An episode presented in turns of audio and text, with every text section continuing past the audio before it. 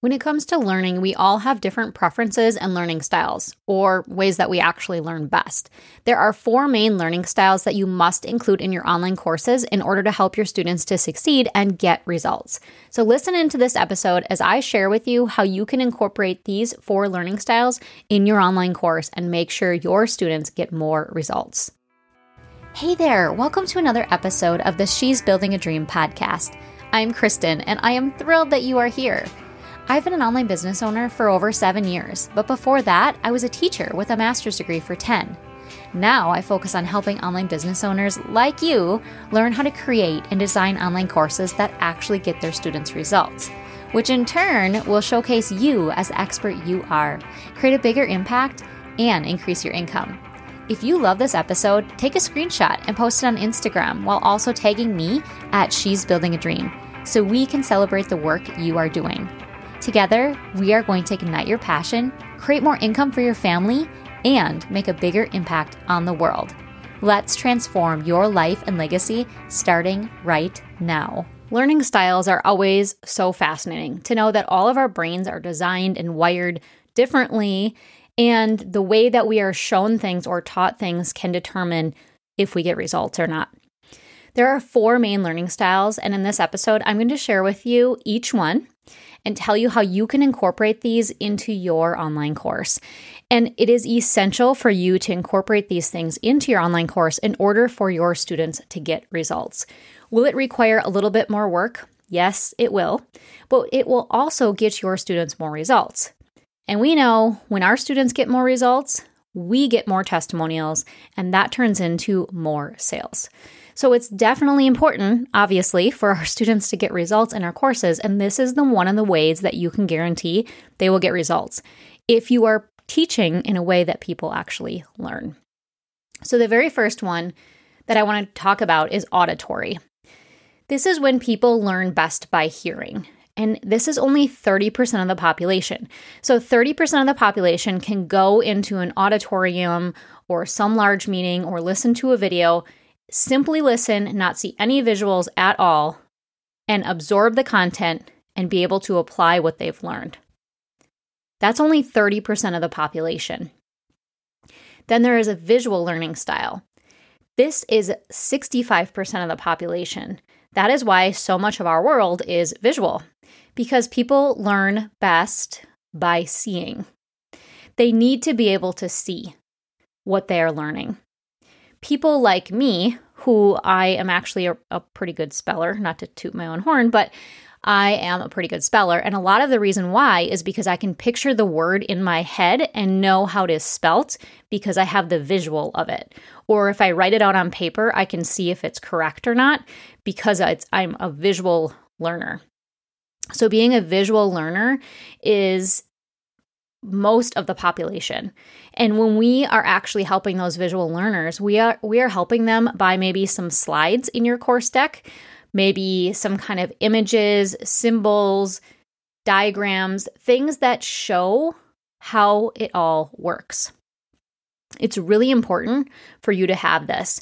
It isn't you don't have to actually have all diagrams and things like that.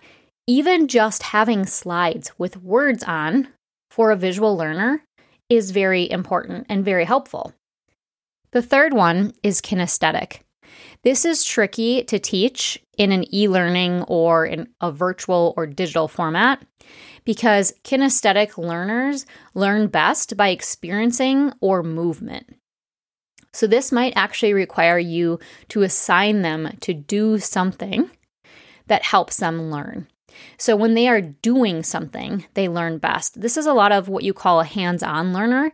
They need to be doing things with their hands or building something, something like that. So if you can find ways for them to actually do something with their hands or their body, that will help them to learn best. So, if you're helping them learn how to plant a garden, having them actually do the work of planting the garden will help. So, sometimes that might mean requiring them to pause the course and go do something and then come back to the course.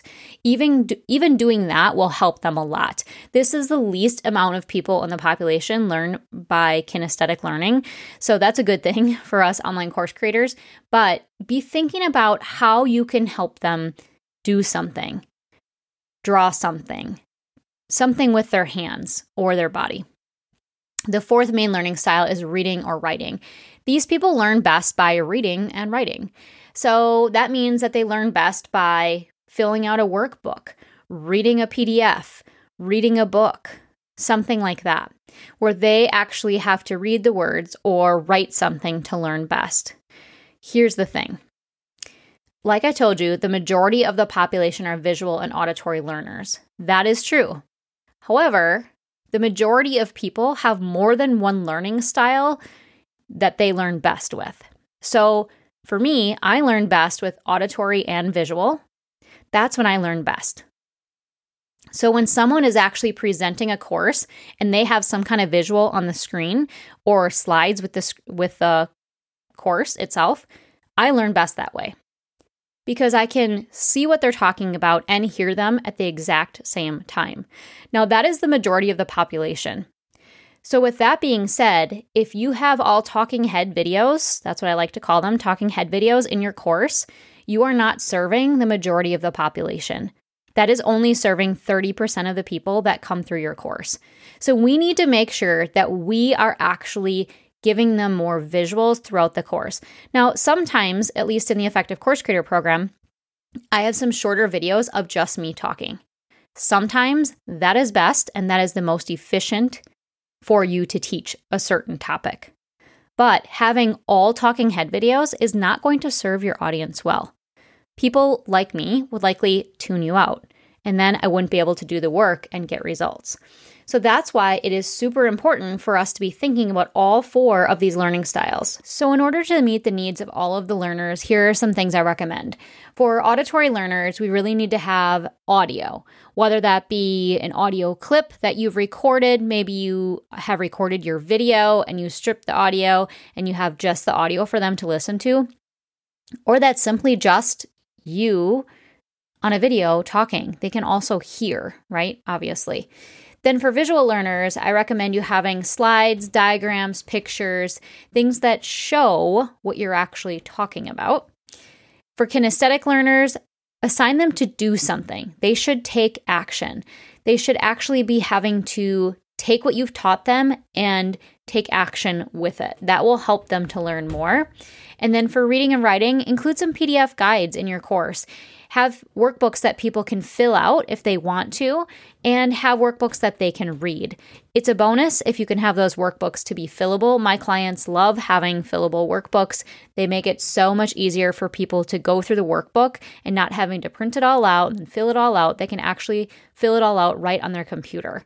So, all of those components make up a really good course. So make sure that when you're thinking about how to get your students results, be thinking about their learning style and how they learn best.